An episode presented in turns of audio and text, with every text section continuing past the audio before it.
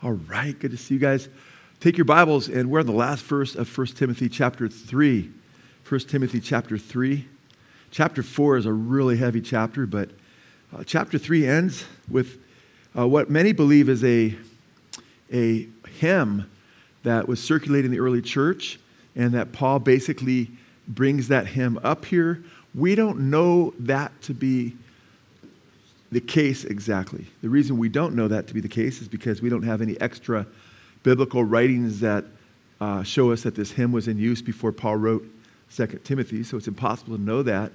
Uh, the hint we get that this is a possibly a hymn that Paul incorporates into his epistle is the first words of verse 16 by common confession, right? So he's saying, hey, by common confession. So, uh, you know, some commentators will state, hey, this was a common confession in the church that Paul is using. It could be, though, that Paul is speaking of the, the essence of what Jesus came to do and so forth, and summing it up as this is a common confession, right? Either way, this became a very, very, uh, this became a hymn and it's been sang and used ever since Paul wrote the words down. We know that for sure. So that's pretty cool. But by common confession, he says, Great is the mystery of godliness. And the word mystery there is mysterion in the Greek, mysterion. It's not like you would think, you know, of a mystery where, you know, you got to, and I try to, sometimes people see the word mystery in the New Testament, they're like, oh, it's something that you really can't know. And they don't realize a lot of times the word, the way God used the word mysterion in the New Testament is something that was not clearly revealed in the past but has been unveiled and explicated to us in the New Testament. Something spiritual that we could now wrap our brains around because we get revelation that God hadn't given.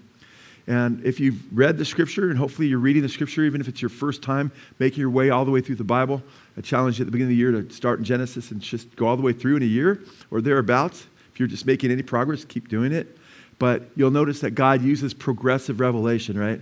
Just like if you have children, you know, you don't explain to them when they're a year and a half old in the high chair what it means to drive and how they're going to, you know, what to do with the car when they get in. Especially these days, because cars may be way different, you know, when, you know, 15 years later when they're finally driving. But you, you progressively reveal more and more to them. Well, God's a father, He's a perfect father, and He uses progressive revelation. But the mystery He's talking about in the New Testament mysteries, when it talks about these mysteries, Paul is basically explaining something. He's telling us this is what the mystery is.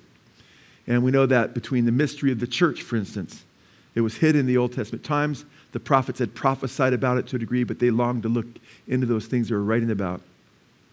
But he says, Great is the mystery. And that word great in the Greek means sublime, wondrous, beautiful. It can be translated important, vital. Uh, has a sense of beauty and power, but also uh, the idea of being something that's important as well, often when it's used. So you've got this important or great, wondrous, beautiful, sublime mystery that we ought to know about. And he calls it the mystery of godliness, the mystery of what it means to, to be godly and to live a godly life and how our lives hinge upon whatever he's going to mention next. And he states what this is. And there's just a handful of lines, half a dozen lines. He says, by common confession, verse 16, great is the mystery of godliness. He who was what? Revealed in the flesh. If you have King James, uh, most scholars believe that uh, the where it states, in, you know, it's where it states literally in the King James that you know God was manifested in the flesh, and I memorized that as a new Christian, but uh, people dispute that the, that as coming much later uh, than the first uh, editions or the first, uh, the oldest manuscripts by common confession, great is the mystery of godliness. But we, we know that Jesus is God throughout the scripture. We've, if you've been at Blessed Hope long, amen. In fact, the very scripture right there is about Jesus, right from Titus chapter 2, 13 and 14, right? Looking for the blessed hope and glorious appearing of our what? Great God and Savior. Who? Jesus Christ. He's our, he's our God, our great God, and our Savior. So the scriptures throughout the, the Bible have affirmed that Christ is God. But uh, here, the, the, focal point is, the, the object here is Jesus. And the confession is this He who was revealed in the what? First thing he says, he was revealed where? In the flesh. He, he, he is God and he became a man. And then the next thing he says, he was what? Vindicated by or in the Spirit. Next, seen by angels. Next, proclaimed among the nations. And that's still happening, man. Jesus said his name would be proclaimed everywhere, and his name is proclaimed everywhere like no other names, like no other name has ever been proclaimed. Amen? Amen. So, already in the first century, his name is being proclaimed. Believed on in the world, because it's not enough that his name is proclaimed. If you're going to be saved, you have to put your faith in him. And the last thing he says is taken up in glory. That's pretty awesome because there's all these, there's like six different things being said about Jesus. And this is a common confession, Paul says. And it could have even been a baptismal, baptismal confession. Again, we can't prove that. So what we can do is say, hey, it's somehow it was a common confession. And he could, like I said, be summing up a, a statement of a declaration of faith. I know when Steve and I baptize people and we do baptisms in the ocean, uh, if you were baptized, you'll remember that you you made a confession of faith, right? We explained what baptism means and what it is. We do it on the beach usually. We just had one at a swimming pool recently. Uh, thanks again, Peggy. That was awesome of you guys. We had a good time. It's beautiful.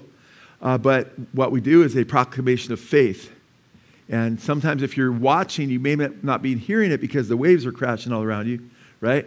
Or around us. And you guys are kind of kicking back in the sun, relaxing, saying, I'm glad I'm not in the water, maybe. Except the kids are wishing they were in the water. Some of them are in the water. But what I will say a confession. And I'll, I'll say a confession very similar to this. You know, if you're going to put faith in Christ, you're going to make a public confession. And I'll say something like, I believe that Jesus Christ is God. The person will say, I believe Jesus Christ is God. And then I'll say, and that God, as God, he became a man. That's repeated. They lived a perfect life. That's repeated. He went to the cross. That's repeated. He died for my sins. He rose again. He ascended up to the Father, just like we read here. He's taken up to glory, right? And, and then we'll also make statements like, you know, I renounce my former sins. I renounce my former lifestyle. And I accept forgiveness, or and I'm saved by grace through faith, you know, uh, the whole nine yards, so to speak. And uh, because the scriptures say, you know, if you believe in your heart that God raised Jesus from the dead, you confess him as your Lord, right? You'll be saved. And then, and then there'll be the baptism in the name of the Father, Son, and the Holy Spirit. So there's a proclamation here of faith. And certainly in the early church, second, third century, really early on, you have some very interesting statements of faith that, that Christians would make when they talked about baptism. Uh, now, this, is a, this was a problem I had in getting ready for this, you know. It's only one verse. So I thought, man, you know, I could probably cover that verse pretty easily in one evening. Jimmy, why are you laughing? why is everybody else laughing now? And as I got through this and I worked on it, uh, I, I, worked on coming in the flesh toward the end. I, I, worked on other things before I got, and I went back up to manifest in the flesh. And then I thought, Lord, there's so much I want to say about that in the context of 1 Timothy. It'll blow you away when you think when you see the bigger picture. Okay? And that's what we come. We have a Bible study. We study the word. Amen. Amen. So we just say two or three verses, have a few stories, see you guys. No, we want to be transformed. We want to know God. We want to know His Word. We want to know what He's saying to us. We want to understand He's has it. He's given it to us for a reason. Amen? And then as we look at it, man, may the Lord challenge you because I got through that and I looked at my page numbers. You know, I'm like, man, okay. I think when I was all done, I had like, if I think of it in my mind, you know, it's like 19, 20 pages. I'm like, Lord, I'm not preaching this whole message. I'm going to just preach the flesh part the first part. And then next week, we get together, Lord willing, uh, I'll preach the rest of it. Because, and by time, I might give you a little quiz at the end, so pay attention, you know? I don't usually put people in the spot and say, now you have to answer this question. I usually it's voluntary, right? But uh, because you want to learn. And when you look at what's going on, when Paul says, the first thing he says is, He who was revealed in the flesh. Amen? He was revealed in the flesh. Okay? And that comes right after he's talking about God, the household of God. So I do believe that, I, believe, I do believe that he is referring to Jesus as God here in verse 15. He's talking about being of the household of God. And then he, you know, uh, linguistically, it doesn't have to mean that, but it's just interesting. Uh, he was revealed in the flesh. Aren't you glad he was revealed in the flesh, that God became a man? Amen. You know, remember guys remember the guy who's like, hey, you know, it's enough if you just show us the Father. Remember? And what did Jesus say? If you've seen me, you've seen the Father, right? And it's interesting. That's in John chapter 14. And then he goes on to say, I'm the way, the truth, and life. No one comes to the Father but through me, and so forth. Now, it's interesting. He was revealed in the flesh. And this might seem like just very simple, very basic, but it's critical that you understand this. Because if you don't believe that he came in the flesh and that he revealed himself, and you believe that he was just a wispy spirit, you know, or a concept or something like that, you can't be saved. You see, because 2 Corinthians chapter 11 warns, right? That's that passage you hear me quote sometimes because it's such an important warning in the days that we live in, where Paul warns, I, I, I, he says, I'm concerned, you know, I'm jealous for you with a godly jealousy. He says, I'm concerned that you'll be deceived from your simple devotion to Christ and believe in a different Jesus, receive a different gospel, receive a different spirit, right? Then a few verses later, he goes on to say that for Satan himself transformed himself into an angel of light. So it's no wonder that his servants transform themselves into ministers of righteousness, whose end shall be according to their works. So we're supposed to test everything. Paul says, test everything, hold fast to that which is good. Remember the church of Berea? The Bereans, chapter 17, verse 11, they were considered more noble than the, those at Thessalonica because when Paul shared the word with them, they received it with readiness of mind. But they didn't say, Oh, what did he say, Paul? It says they searched the scriptures diligently, right? To see if what he was saying was true. That means they went to the Old Testament, make sure Jesus is indeed the Messiah. Now, it's important that we know who he is because you can believe in a different Jesus. Now, right here it says he came in the flesh. But there were those already at that time period that were saying, you know what? Uh, you know what? He actually didn't actually become flesh. Or when he rose from the dead, it wasn't a physical resurrection. You know, he was just spiritual. Like, for instance, the Jehovah Witnesses today. The Jehovah Witnesses for years have taught that Christ didn't rise bodily, that his body was just. And then you say, wait a minute, it says right here that he appeared to his apostles and said, you know, to Thomas, stick your fingers in my wounds. And they say, oh, well, he manufactured a fake body to make them think it was him, to show them that he was still alive. What?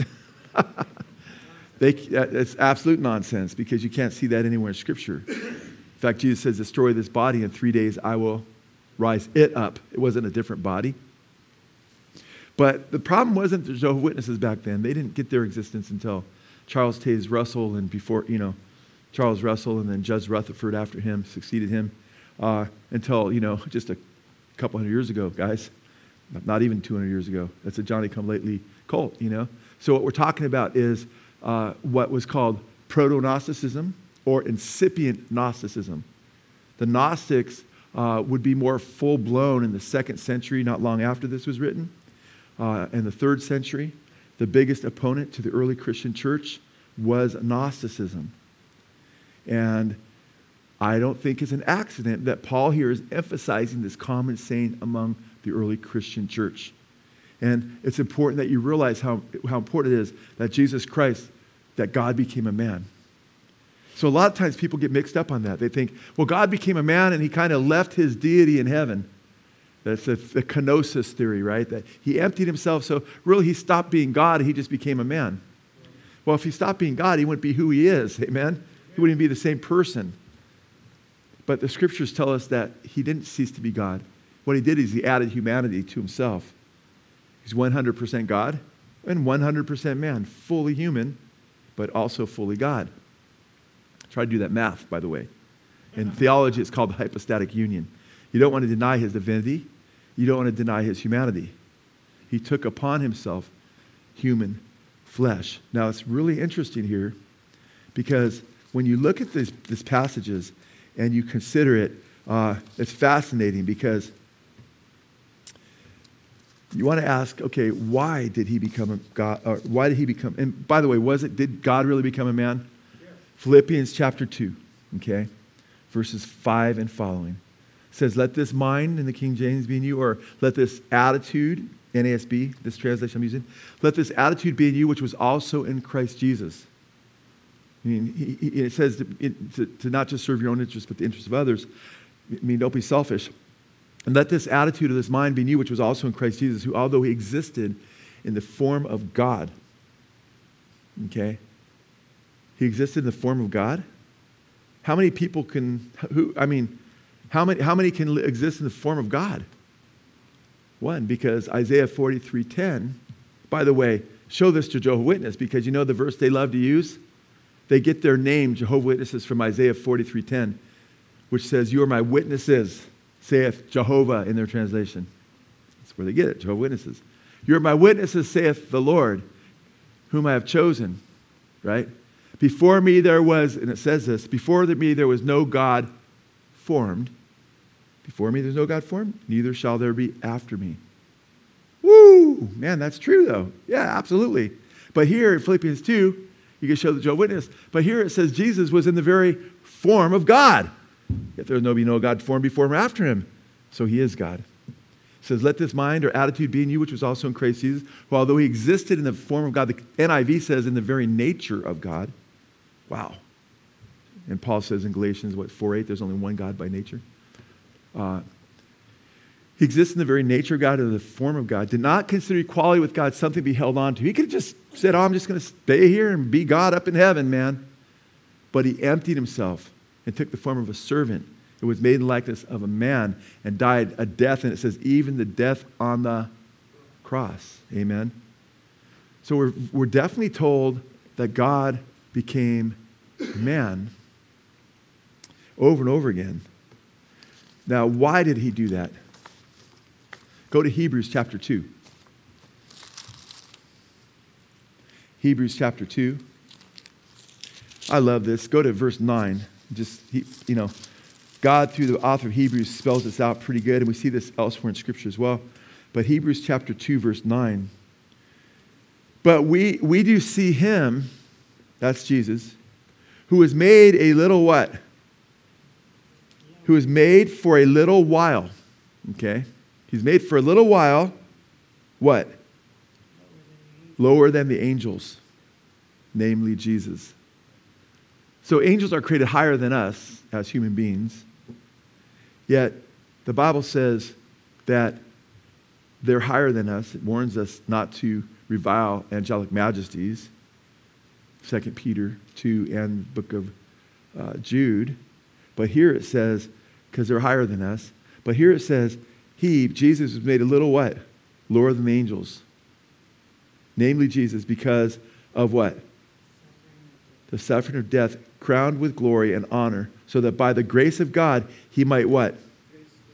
Taste death for everyone. So he was he became a man to taste death for everyone, to pay for the crimes that we've committed against God, that our consciences bear witness against us, that we've committed against sin that we commit against God and against other human beings.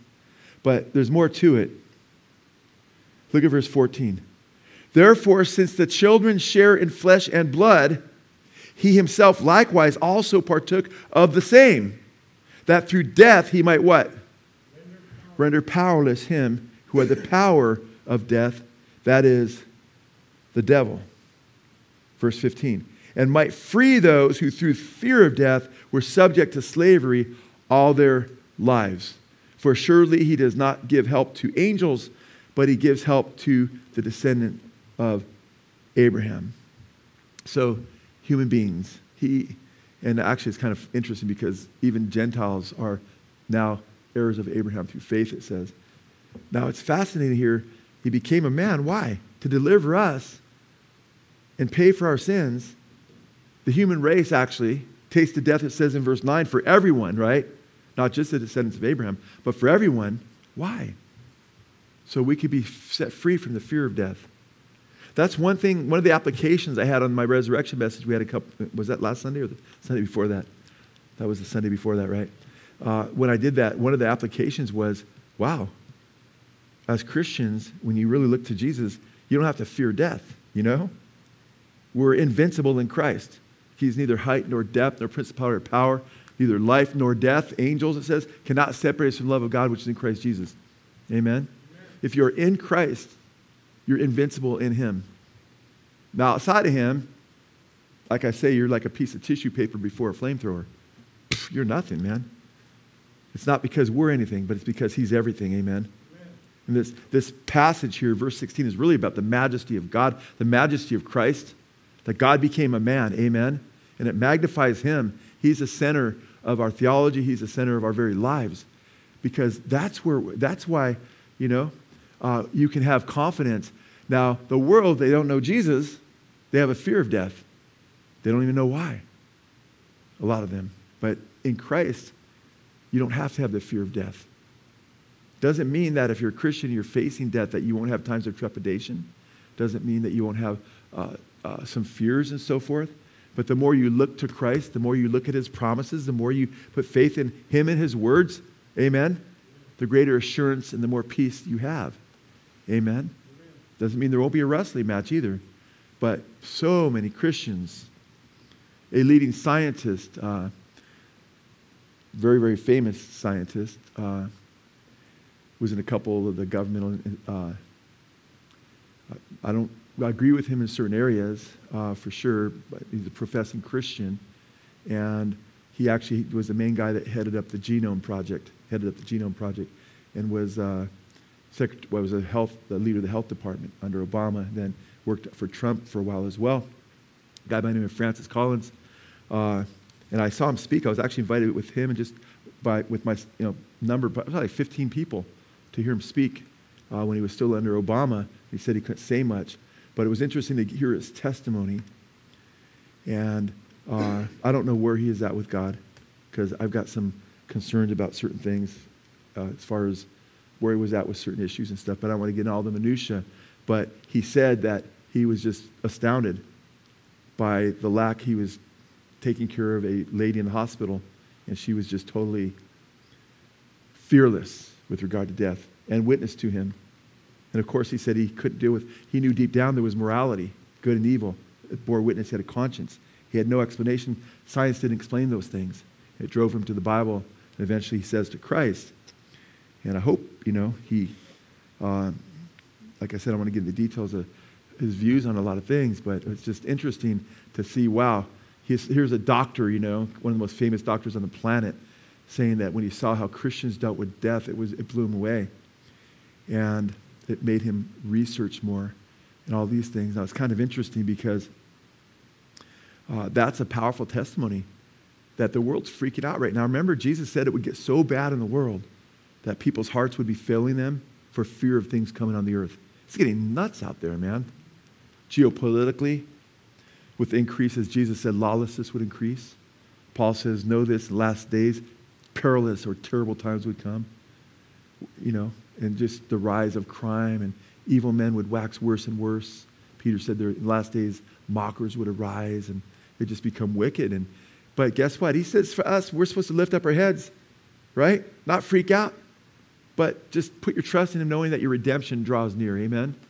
So we look to him. But it's interesting, there's a lot of fear that the world has, and I love this passage here. He came to deliver us from the fear of death, amen, and to save us from the penalty of our sins. Now, this is what's really interesting about Timothy, 1 Timothy, is I'm convinced that Timothy is dealing with, I believe, a couple different errors that have entered the church.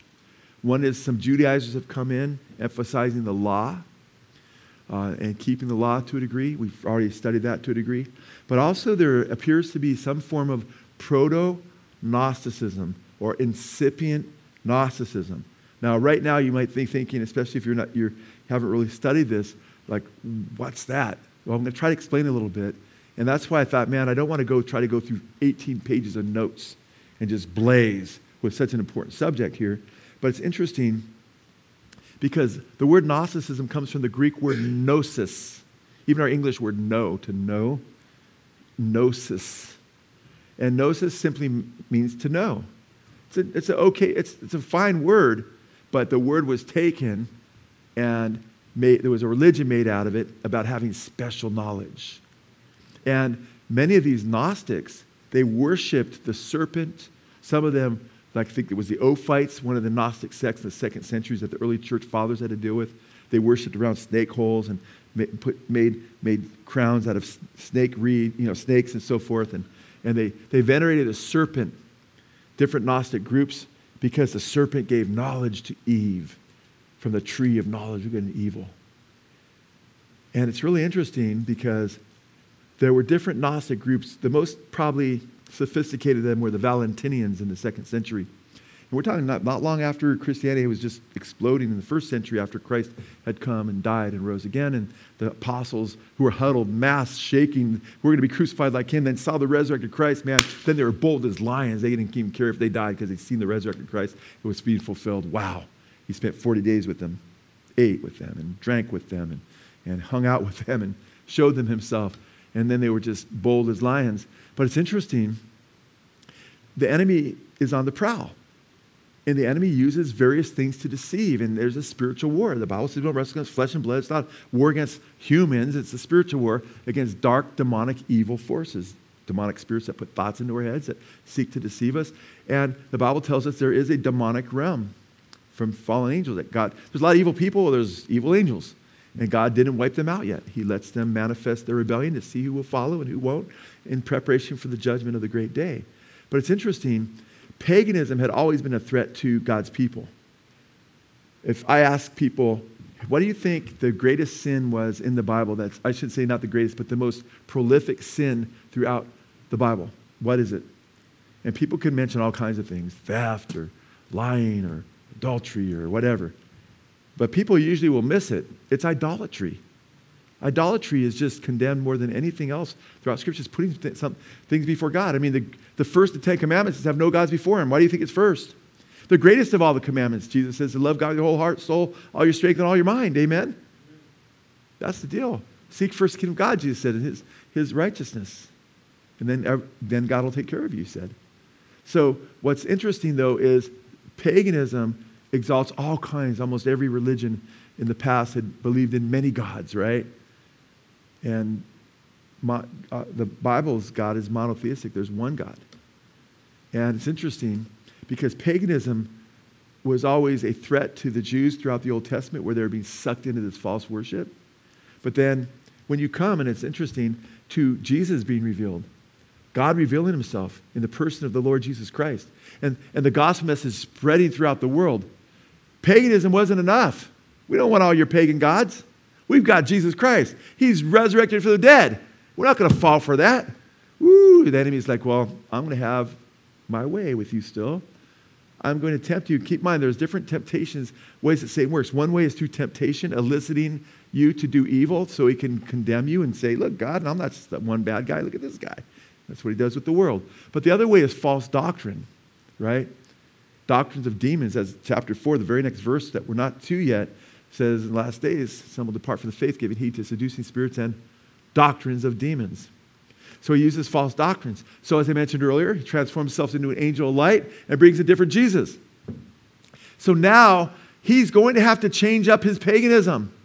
How is he going to deceive these Christians? They're not just going to turn to all these different demon gods. They're not going to start worshiping Zeus and Apollo and all these Greek gods and Roman gods. It's they're beyond that. They came out of that. They, but guess what? Satan wants to bring a different Jesus, a twist on who Jesus is, a twist on his character, his nature, his personhood. Because if you can get, if I can get you to trust in the wrong guy, or so and so is going to pick you up to take you somewhere, and then somebody can deceive you into somebody, you know, nope, you're supposed to wait for this person. Don't get in the car with that person. You get jacked up, you'd be going the wrong way. So what happens is, is the Gnostics where it was paganism blending itself with Christianity and twisting the Christian message into what became Gnosticism.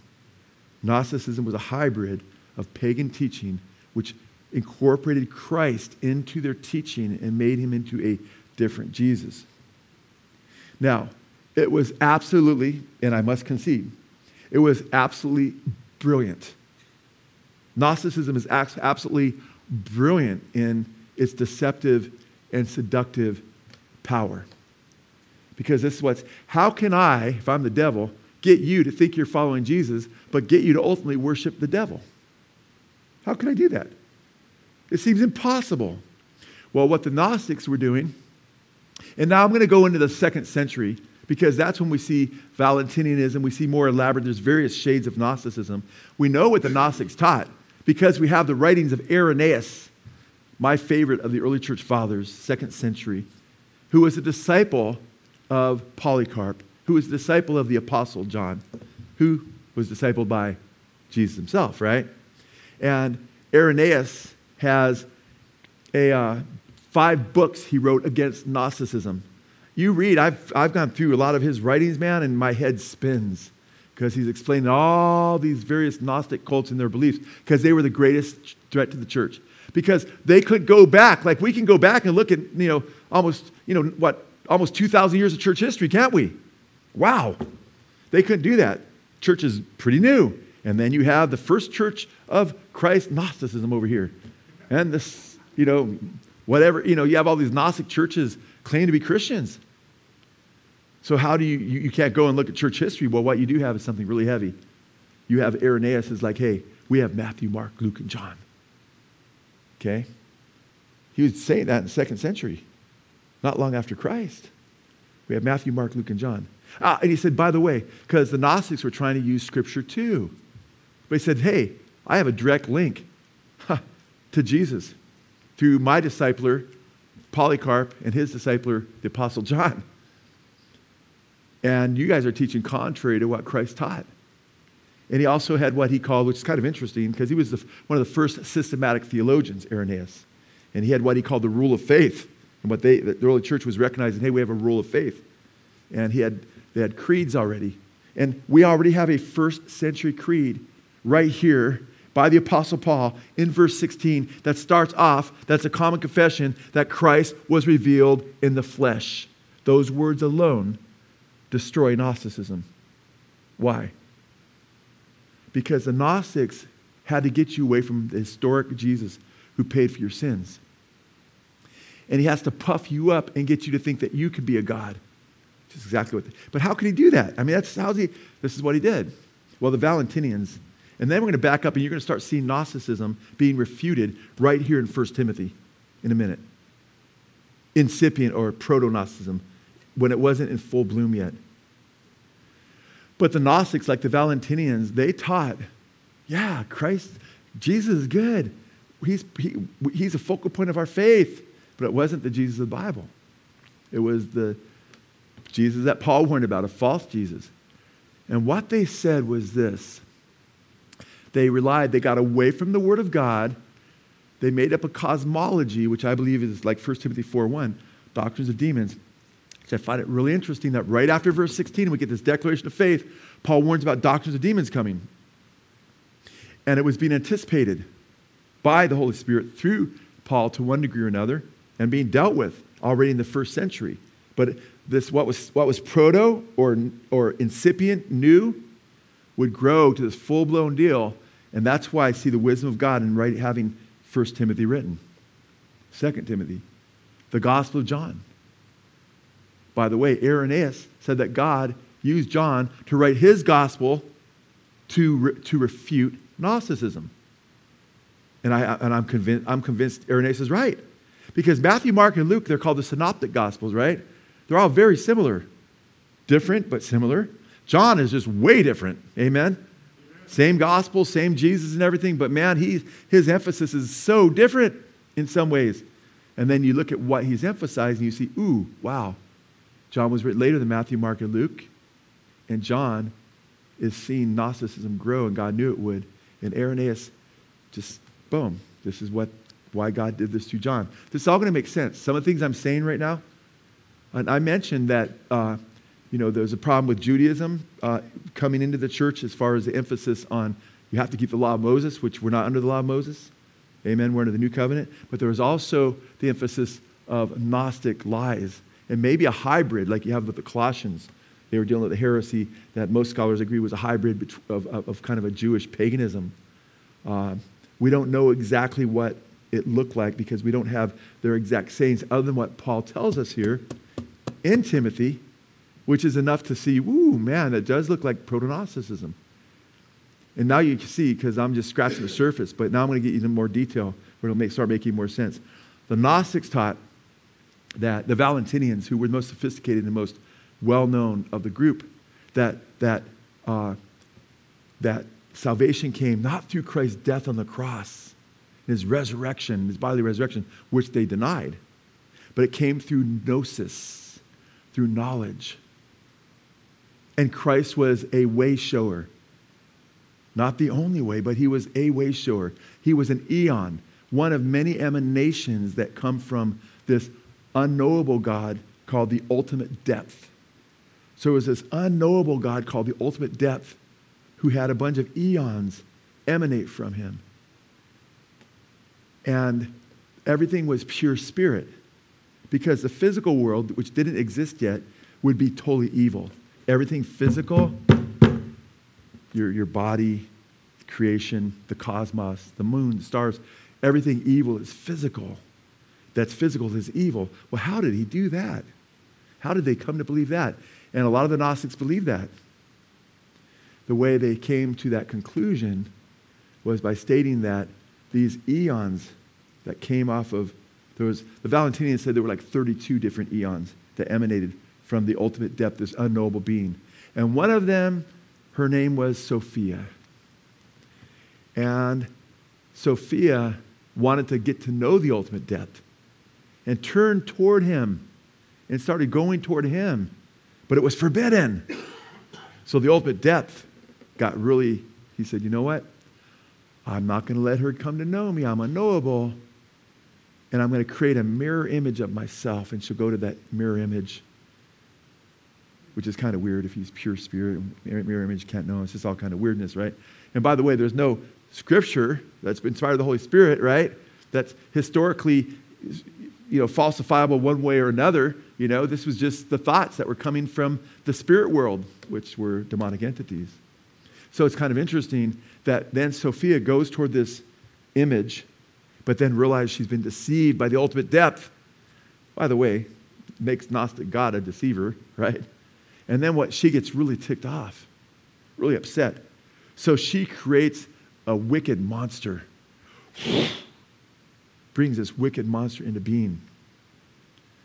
And he has incredible intense power, but incredibly low IQ. And his name is Yahweh. He's the God of the Old Testament. And Yahweh doesn't know that any beings exist besides him. So he says, Before me there was no God's form, neither is there to be after me, because he's supposedly ignorant. And Sophia creates him. And then Yahweh decides to create the physical universe and create Adam and Eve and create the, the cosmos. And because he creates the physical universe, therefore the physical universe is what? Evil. So a lot of times if you read about Gnosticism, you'll read, if you read like an encyclopedia or something, it'll say, yeah, they believe that matter was, is, was evil. But they a lot of times don't tell you why they believe matter was evil. because there was this abortive God that Sophia made, supposedly, that created the physical world. Therefore, since he's evil, and that he trapped the first human beings, Adam and Eve, in their flesh, and they were imprisoned. I mean, I did a movie called a, a documentary that if you haven't seen, you really should see it. It's called Hollywood's War on God. And I show you where directors, uh, it, it'll blow you away. You'll be tripping, you'll trip out. You know, there's a number of movies, Matrix and other movies I show you that are based on Gnosticism. In the Matrix, it's the AI traps everybody, right? They're trapped. And, you know, Keanu Reeves, he's to he's to set them free. He's the Savior. Right? Anderson, Son of Man, he's the Son of Man, but it's a different Jesus. Because the way of salvation is not through the death of the Savior, but through gnosis. And he basically tells the AI, he calls up at the end of the first movie, I'm going to let them know they can do what thou wilt. Or do their own, do what they want. Because guess what? Gnostics taught that you could rebel against the commandments of the Creator Yahweh because he's an evil God. Therefore, you can reject him. And it was basically, this, it was the beginning of Satanism as we know it today. In fact, Aleister Crowley, the, the most highly regarded Satanist of the last century, or of all time actually, uh, he had what he called the Gnostic Mass, you know? And Madame Blavatsky, she's probably the top female occultist of all time, says Satan is our Redeemer. He's our Savior, you know? And, he's, and they both say things like they bid Adam, you know, Eve to become gods. They're the saviors of the human race. Well, where are they getting these weird teachings? Way back to Gnosticism. So what happened is Sophia felt really bad that she created Yahweh. And then she was like, oh, I shouldn't have done that. Now look what he did. He trapped these human beings in these physical bodies. These bodies are prisons. I must set them free. And you know what? When people used to look at the early church fathers and say what they said the Gnostics believed, you know what a lot of people said? No, the early church fathers are putting words in their mouths. They didn't believe all this weird stuff. Then in what was it, 1945 or so, uh, through 47, they found the uh, Nag Hammadi Gnostic Gospels. And sure enough, I've read a lot of those Gnostic Gospels from a lot of them. And there it is, man. They taught all this weirdness, and they were claimed to be the true Christians. Yet the crazy thing is, Jesus Christ, his, the historical Jesus, he's based on being a descendant of King David, coming in the flesh. Amen. He's, the, he's prophesied to come by the Yahweh of the Old Testament. Amen. So, how can you claim him as your Messiah? Well, they basically tried to co opt him, hijack him, and bring him into their religion. So, this is what's crazy.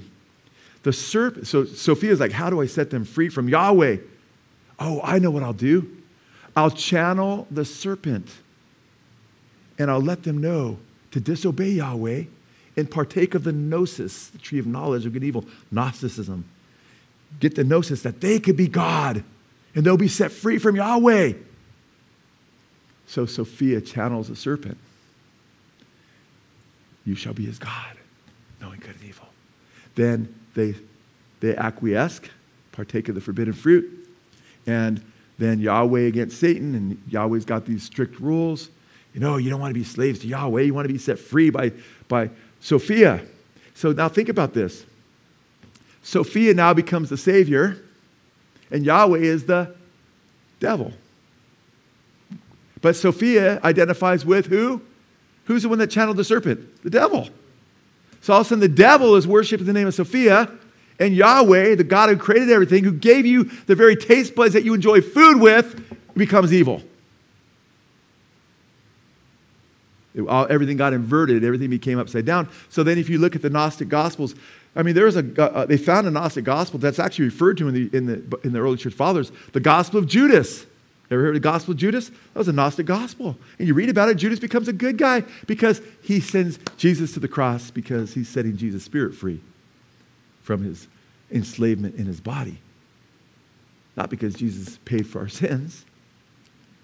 Are you keeping up with me on this? Crazy stuff. So the Gnostics said the flesh was evil. And there were two types of Gnostics, basically. There are several kinds of Gnostics, okay? But two in this sense. There were the ascetics, there were those who, there were those who, they all, most Gnostics believed the body was evil, fallen in, not just fallen from, not fallen from Yahweh, but fallen because it was created by Yahweh. So you had the ascetics and you had the libertines there were two basic types, even though there was all kinds of different cosmologies within all these different groups. What am I saying? The ascetics were the ones that were they're all saying the body's evil, the physical world's evil. So the ascetics were anything to do with the body's evil. Don't eat animals, you know. Don't, don't, you know, don't procreate. Don't have children, you know. Everything, the, the physical world's evil. Then there were the libertines. Well, since the body's evil and we don't follow Yahweh, do what thou wilt. You can do whatever you want with your body. Anything goes. Just live it up and live for pleasure. So the ascetics denied pleasure. The libertines did do what thou wilt. That's where that comes from, man. Where the Christians were saying, no, we're created in the image of God, and God's good. You know? That's what all the historic Christian churches have taught. But the human being has fallen from God because we've rebelled against him, because we fell into Satan's snare and therefore our flesh is fallen. But God became a man in the person of Jesus Christ, amen, to redeem us, and the body will even be resurrected and made like his body because the body is actually good. It's just in a fallen state right now. So, with that background, it's really interesting now. Now, a lot of verses are going to come into play that are going to make some sense that may not have made sense. Because I'm convinced until you understand Gnosticism, there's a lot of different parts of the New Testament that don't make as much sense as they make when you understand what's being dealt with. And this is where it gets really interesting is when you look at the scripture, Go to the last verse in 1 Timothy, the second last verse, 1 Timothy chapter 6. 1 Timothy chapter 6, verse 20. Look what the Apostle Paul says. O Timothy, guard what has been entrusted to you, avoiding worldly and empty chatter and the opposing arguments of what is falsely called what? What is falsely called gnosis, knowledge. Avoid it. Guess what the Greek word for knowledge is, by the way, there? Gnosis. So he says, listen, he says, the second part of the verse, avoid, or the empty chatter, right? Avoid worldly and empty chatter. Worldly mean not of God. It's empty, it's not true. And the opposing arguments of that which is falsely called gnosis. So some kind of opposing arguments, and they were calling this, these opposing arguments gnosis already in Paul's day. Now, I find this super fascinating. Who was the early church father that wrote five books against Gnosticism? What was his name? Irenaeus, right? You read about Irenaeus, he was the top church father along with Justin Martyr in the second century, defending the church. You would not know the church as we know the church today if it wasn't for Irenaeus standing up against Gnosticism. Now, what's interesting, I find this so fascinating because uh, Irenaeus, and I find this really super fascinating. You know what his books were called? Anybody remember? Against heresies. Very good, Mr. Mark Reiner. Against heresies. His five books. Against heresies. And man, you'd look through it, it'd be like reading Walter Martin's Kingdom of the Cults. If you didn't know what Colts were, then like, whoa! But way beyond Kingdom of the Cults. Super, super in depth. And what's interesting about it is, now I find this fascinating. In his Against Heresies, people always call it Against Heresies, and that's what it's called, Against Heresies. That's kind of the, the title we use. But you know what the subtitle was? Listen to this. And his subtitle, he borrowed exact words from 1 Timothy 6.20 that we're looking at right now from Paul. It was on the detection and overthrow of the falsely called gnosis or falsely called knowledge. Are you with me? So his against heresies, his subtitle was coming against exposing that which was falsely called knowledge, right from 1 Timothy chapter 6. Isn't that interesting? And then when you go to a second of the five books and you read the preface, which I looked at today, and I was like, this is so amazing. Listen to what he writes in the preface of book two. He says, in the first book, which immediately precedes this, exposing knowledge falsely so called. he quotes Paul again. And the reference in the church fathers is 1 Timothy 6:20. I showed you, my very dear friend, that the whole system devised in many and opposite ways by those who are of the school of, the Val- of Valentinus. Valentinus got the name for Valentinus was false and baseless. A little bit further, he says, declaring at the same time the doctrine of Simon Magus. Remember Simon Magus in Acts chapter 8? Many of the church fathers viewed him as the, as the father of Gnosticism. He's a magician. Simon Magus of Samaria, their progenitor, he says. And of all those who succeeded him, I mentioned too the multitude of those Gnostics uh, who are sprung from him. Now, I find it really fascinating that I find it really fascinating as well that Tertullian, he's another heavyweight of the church fathers. He's a, he coined the term Trinity, okay? Many think of him that way. Uh, he was second, late second century into the third century. Tertullian said in 1 Timothy chapter 1, and you could go there, 1 Timothy chapter 1, verse 4, where Paul says, Nor pay attention to myths and endless genealogies, which is mere speculation and so forth. Tertullian says that Paul, the apostle, was dealing with early forms of Gnosticism. In fact, it's interesting. Tertullian literally writes, and I quote him, which the inspired apostle Paul, by anticipation, condemned, whilst the seeds of heresy were even then shooting forth. Isn't that interesting? He saw Timothy, he saw that Paul, through to Timothy, was dealing with Gnosticism when he was coming against the early seeds of that heresy in 1 Timothy 1 4 because of the endless genealogies and the mythologies and so forth. Because Gnosticism, I told you already about ultimate depth and Sophia and all that weirdness, is mythology. And Paul says in 2 Timothy 4 people will want their ears to be tickled. They'll heap themselves teachers that will tickle the ears, it'll turn from truth to mythologies or fables, right? So it's interesting. Irenaeus, just like Tertullian, Irenaeus before Tertullian says the same thing that in 1 4, Paul is dealing with an early form of Gnosticism. I find this all very fascinating because this is what they understood, or Irenaeus certainly understood, to be that which was falsely called gnosis. Now, what about this endless genealogies, right? And these mythologies and so forth, and, and the emphasis that Jesus came in the flesh, the very first thing on the list. Why such an emphasis? The Gnostics taught what? There were all kinds of mediators, emanations from the ultimate depth, right? I mean, if you go watch my video, grab it called uh, Hollywood's War on God. You know, you go to the fellowship, you don't have to buy it. Just say, "Hey, Jim, Joe said I could have a free copy of uh, Hollywood's War on God." No problem. Pass it around too. You guys, you'll trip out because you, you see all these top movies where there's these Gnostic, and I even quote direction stuff. They're, it's, it's, it's, it's, it's Satanism, folks, and it's very popular. It's rife within the music industry, within Hollywood, and everything else. It's, it's a big form of, a big part of Satanism. Now, it's interesting and, and, and, I think it's important to study what the early church fathers said. I think it's important to understand spiritual warfare. It's important to study culture, what's going on. And then look at the Bible and say, hmm, Lord, do you have anything to say? He says everything that the Word of God says is so relevant to one, in one way or another. Uh, in, in the new covenant, when we look at God, what God says, it's like, whoa, man. So this is crazy because they believed that there were these, you know, gene- they'd have these endless genealogies. They had genealogies of gods and genealogies of angels and all this weirdness Genealogies of humans. Cain, who slew his brother, he was a good guy. Korah, who came against Moses and was swallowed up, you know, by hell, by Sheol, went to Sheol. Oh, Korah was a good guy, just like Judas. Gospel Judas was a good guy. So they took the evil ones, just like in Crowley's book, Diary of a Drug Fiends. The, the, the drug fiends, the, the Satanists are the good guys in that book, in that book of fiction. Because Crowley's a Satanist. So everything gets inverted. That's why you have the pentagram stands for angels. Angels are called stars in the Bible inverted upside down. Fallen angels. You see the Baphomet and all that stuff.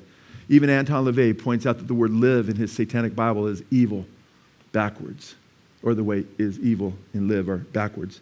Now, isn't it interesting? Because they taught that there were all kinds of different. You see, Jesus, Christ, Christ is, Christ never became a man, they say. A lot of the Gnostics. Christ was an entity, one of these eons that rested upon the person of Jesus. He, he, Jesus, Jesus himself wasn't the Messiah, the Christ. Christ was a different person and just rested on Jesus the carpenter.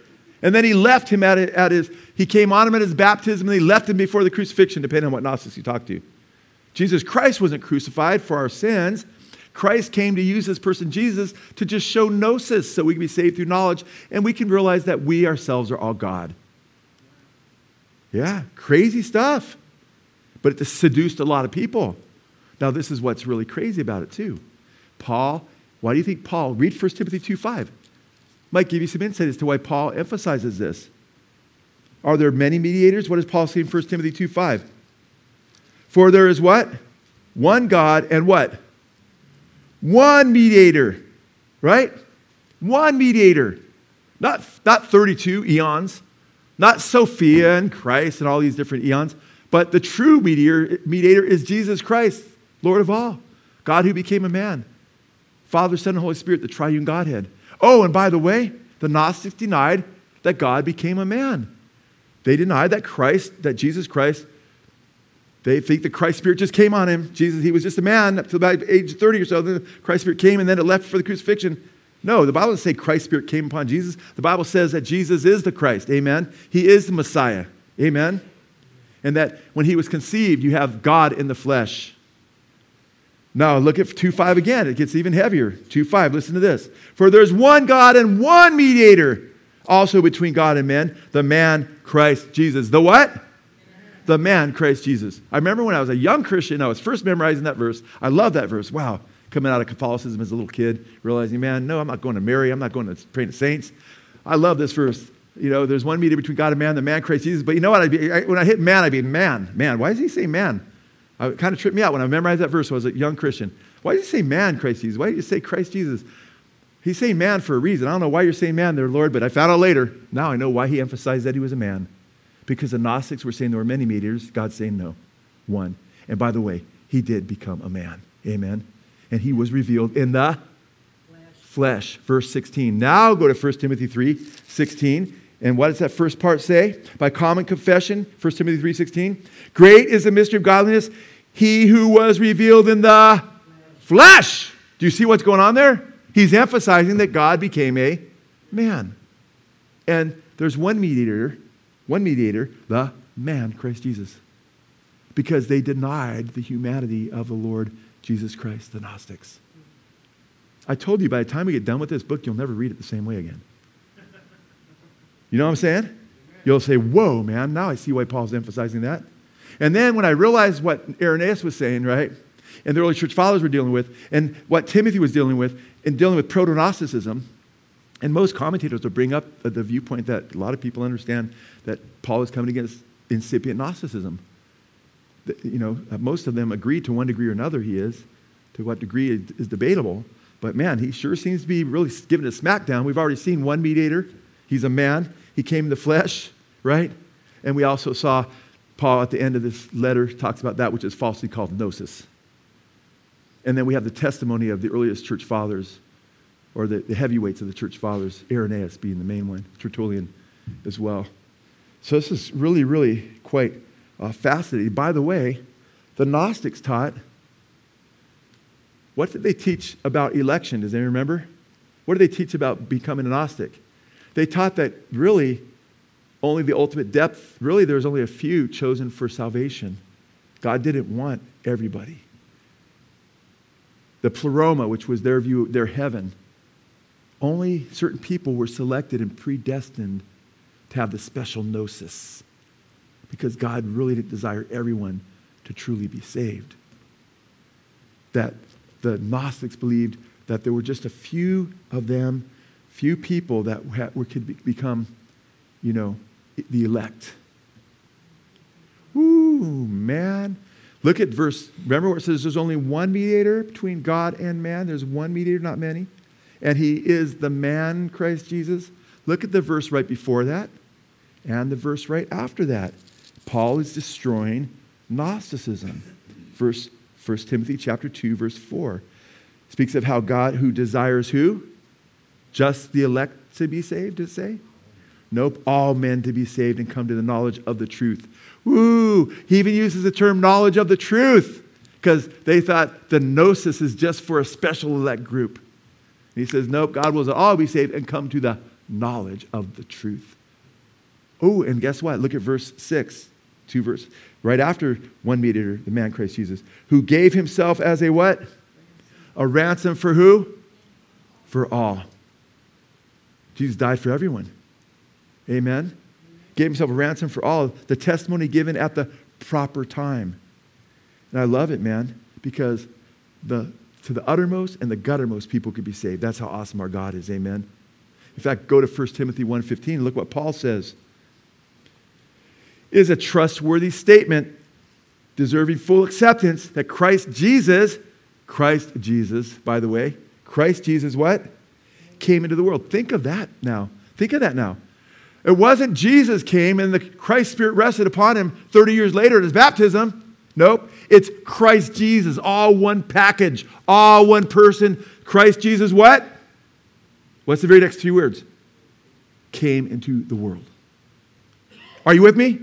Christ Jesus, Jesus was already the Christ when he was born, when he was conceived, came into the world.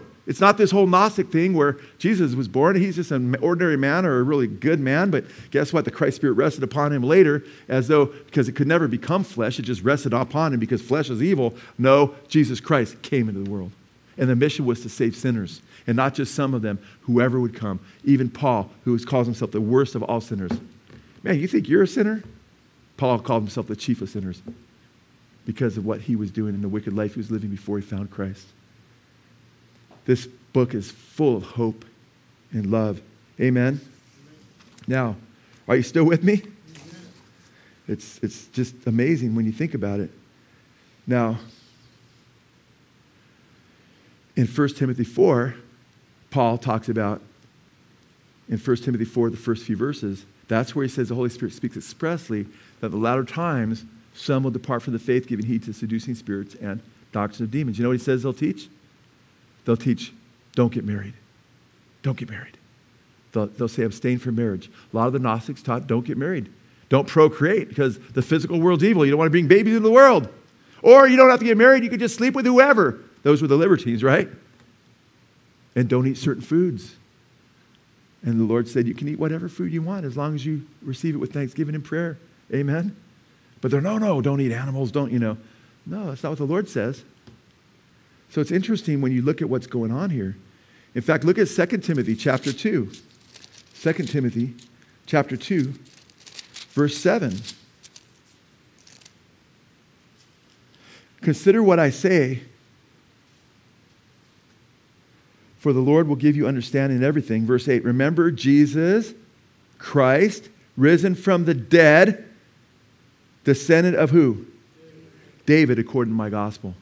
He's saying, hey, Jesus, Christ, rose from the dead physically.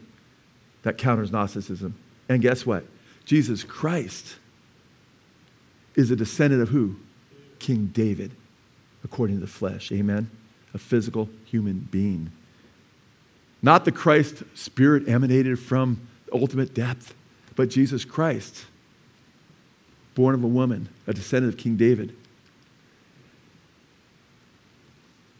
Now, this is all really fascinating to me because the Gnostic element can be seen in the same chapter because they were denying, the Gnostics would deny the physical resurrection of the body. If you look at Hippolytus, Irenaeus, Tertullian, a lot of the church fathers, they come against the Gnostics because the Gnostics denied that there'd be a resurrection of the body. Well, they're against the body being resurrected. The body's evil, it's created by Yahweh. So they deny the resurrection. And the Gnostics would deny the resurrection of the believer. They would say, oh, the resurrection, that's just metaphorical. That's just spiritual. It's about, only spirit is good. The flesh, uh, the, the body, the created world's evil. Well, guess, look at what these guys were teaching. Look at first. Uh, look at uh, 2 Timothy chapter 2, verse 16. 2 Timothy chapter 2, verse 16.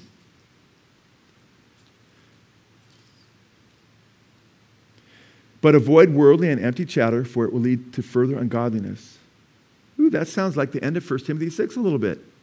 But then look at verse 17. And their talk will spread like gangrene, like a wasting disease, like a cancer, some translations say. Among them are Hymenaeus and Philetus, humaneos in the Greek, and Philetus. Men who have gone astray from the truth, saying what? The resurrection has already taken place, and they upset the faith of some. They're saying, oh, no, no, there's no physical. When you're, you're born again, you're resurrected. And it's true that when we're born again, we're spiritually risen, amen? But there's also a what? Physical resurrection, amen? And they were denying the physical resurrection from the dead. And that's what the Gnostics were doing. Isn't this interesting? Now, isn't it interesting that, the, that Irenaeus is saying, hey, Timothy, Paul through Timothy is coming against early forms of Gnosticism. And Tertullian is saying the first shoots of Gnosticism were coming up, and Paul was dealing with that in 1 Timothy. And we're seeing Paul coming against that which is falsely called gnosis. And we're seeing that Irenaeus, the subtitle of his books, are about that which is falsely called gnosis. It's just all a blow mind. But then Irenaeus says that John wrote his gospel different than Matthew, Mark, and Luke because he was refuting Gnosticism. And then I look at John and I trip out because guess what? In, in the gospel of John, it's not the ultimate depth, this unknowable God that you can't know. It's if you see me, you've seen the Father, Jesus says. Amen. And John, when it starts out, Jesus, this isn't some emissary, some eon. In the beginning, the very first verse says, was the Word. And the Word was with God, and the Word was God. The same was the beginning with Him. Amen. And all things were made by Him, by the Word, that is Jesus. And nothing was made but that which was came to being but by Him. And then John chapter 1, verse 14, and the Word became flesh and dwelt among us. Wow. Are you with me? Amen. The Creator, who made everything, and nothing was made but by Him, Jesus Christ, became flesh and dwelt among us just destroying Gnosticism. And by the way, what does John say? Why did he write his book in chapter 20? These things are written that you might believe, right? That Jesus is the Christ. Amen? The Son of God. Not one of many sons of God. John 3:16, for God so loved the world that he gave his One of his many eons? No, his only begotten Son. That whoever, not just the elect, believes in him should not perish but have eternal life. Are you with me? Amen. It's so clear once you start seeing it. And then when you get to 1 John, whoa, man, the first couple verses, we saw him with our eyes. We touched him with our hands. The Word, he says, the one that became flesh. There's three that bear witness, right? The Word, the water, and the blood. He was human. And then what does John say? Many, many, many spirits. There are many spirits. In fact, go to 1 John chapter 4. You'll see it with your own eyes. It says, Test the spirits, see whether they're from God or not. But in 1 John uh, chapter 4. Beloved, do not believe every spirit, but test the spirits to see whether they are from God. Because many false prophets have gone out into the world. By this you know the Spirit of God. Every spirit that what? Confesses that Jesus Christ has come in the flesh is from God. And every spirit that does not confess Jesus, in the context is coming in the flesh there, is what? Not from God. This is the what? This is the spirit of the Antichrist, of which you have heard that it is coming, and now is already in the world. You see, that spirit of Antichrist was already in the world. Amen? And it was teaching that Jesus is not the Christ. And guess what? We know from Irenaeus, who got this from Polycarp, that John the Apostle had to come against a false agnostic teacher. And they had public bathhouses. That's where people would get cleaned up so often. And John said to his disciples, Let us leave this bathhouse because the enemy of all truth has entered in. Cerinthus was his name. And Cerinthus taught, and we have his teachings from the early church fathers, that, the, that Christ's Spirit just rested upon Jesus when he was 30 years old at his baptism and left him before the crucifixion. So Jesus Christ didn't die for our sins, and it wasn't to pay for our sins. He's called the enemy of all truth. And John is combating that. And he calls it the doctrine of the Antichrist. And isn't it interesting that Satanists today the harbingers of the ultimate Antichrist, that the Antichrist will sit in the temple of God, show himself that he is God, and try to get people to follow him. But we don't have to follow him because we can know who the one true God is. Amen? And, we, and we don't have to be deceived. You see, go to 2 John. 2 John. 2 John, verse 7. You see what chapter? You may or may not want to call it a chapter. 2 John just has a chapter if you want to call it a chapter. Look at verse 7. For many deceivers have gone out into the world, those who do not acknowledge what? Jesus Christ as coming in the flesh. This is the deceiver and the antichrist. Watch yourselves that you do not lose what we have accomplished, but that you may receive a full reward. Anyone who goes too far, like the Gnostics, and does not abide in the teaching of Christ does not have God. Gnostics, he's saying, don't have God. And if they read that, hopefully they'd fall on their face and repent and say, God, have mercy on me and he would have mercy because even the chief of sinners was saved if they repented. They do not have God. The one who abides in the teaching, he has both the Father and the Son. If anyone comes to you and does not bring this teaching, what? The teaching that if someone doesn't confess Jesus Christ as come in the flesh, that they're not of God, do not receive him into your house and do not give him a greeting. For the one who gives him a greeting participates in his evil deeds. Wow, that sounds really harsh. It is because they were trying to ins- cause insurrection. In 1 John chapter 2, verses, verse 18, verse 19, I think it is, he says, they, came, they went out from us, but they were not really of us. For if they were of us, they would have remained with us. And he warns the true believers, don't be deceived because they're seeking to seduce you. Let that remain in which you, which, verses 24 through 26 of 1 John chapter uh, 2. Let that remain in you which you heard from the beginning, which is the gospel. If what you heard from the beginning remains in you, you'll continue in the Father the Son. Okay? And you'll receive the promise, eternal life. I'm writing these things, he says, concerning those who are trying to seduce you. That's where these Gnostics. Well, guess what? Hollywood's filled with Gnostics, man. Okay? Watch, if you haven't seen our, our exposes on Marvel and DC, a lot of these top writers are Gnostics. Alan Moore, he's the top writer, uh, the last voted last two times for four year terms as the top writer in all of comics by the, by the polling on Comic Book Review and he calls himself a Gnostic. He wears a, a, a Glycon, a, a, a, Gnostic god in his ring. And he says he does Crowley's magic, and that's how he, he channels all these things that become some of these top comics, The Watchmen and so forth. It's a spiritual war, guys. We're in a spiritual war. And when the Antichrist comes, he'll deceive many. But we don't have to be deceived. What I find really interesting in 1 John chapter 4, when he says, when he talks about he that does not confess that Jesus Christ has come in the flesh, right? He's not of God. Do you know in the Greek it's in the perfect tense? That means come in the flesh, when he comes in the flesh, is in the perfect tense, means it, a perfect tense is action that begins and has an ongoing effect. In other words, he's still in the flesh. He's risen from the dead. Amen? Amen. And then when you read 2 John, verse 7 through 9, when he says, look at verse 7 For many deceivers have gone in the world, those who do not acknowledge Jesus Christ as coming in the flesh. Do you know coming there is in the present tense, which is even stronger than, I guess, in the perfect tense, because this is after the resurrection? He's still in the flesh, he's saying. When Jesus rose from the dead, and Thomas was like, I won't believe unless I can stick my fingers in his wounds, what did Jesus say? Stick your fingers in my wounds, Thomas. See that I am he. Remember when they saw Jesus in Luke chapter 24?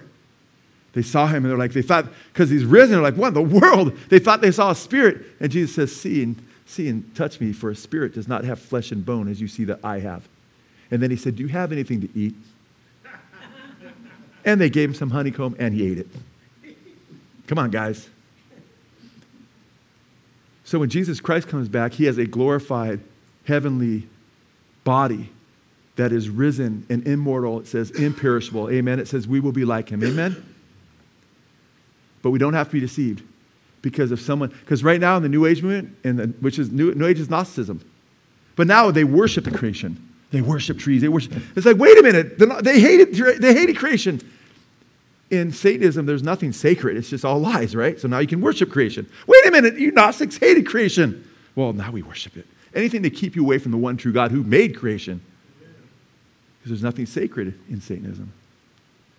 But when Jesus Christ comes back. Now, right now, there's been full page ads. I've sh- I played a long time ago video by Benjamin Creme, who's trying to get people uh, all over the place, you know, f- commercials and full page ads, Chicago Tribune, the New York Times, so forth. The Maitreya is here the fifth Buddha, you know, the last Imam.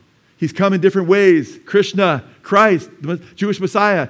He's basically for everybody and just got to follow him. He's on the planet now. That's not Christ, okay? When this world Savior comes and sits in the temple of God, he's the deceiver the Bible calls the Antichrist. And it says he'll sit in the temple of God claiming that he is God.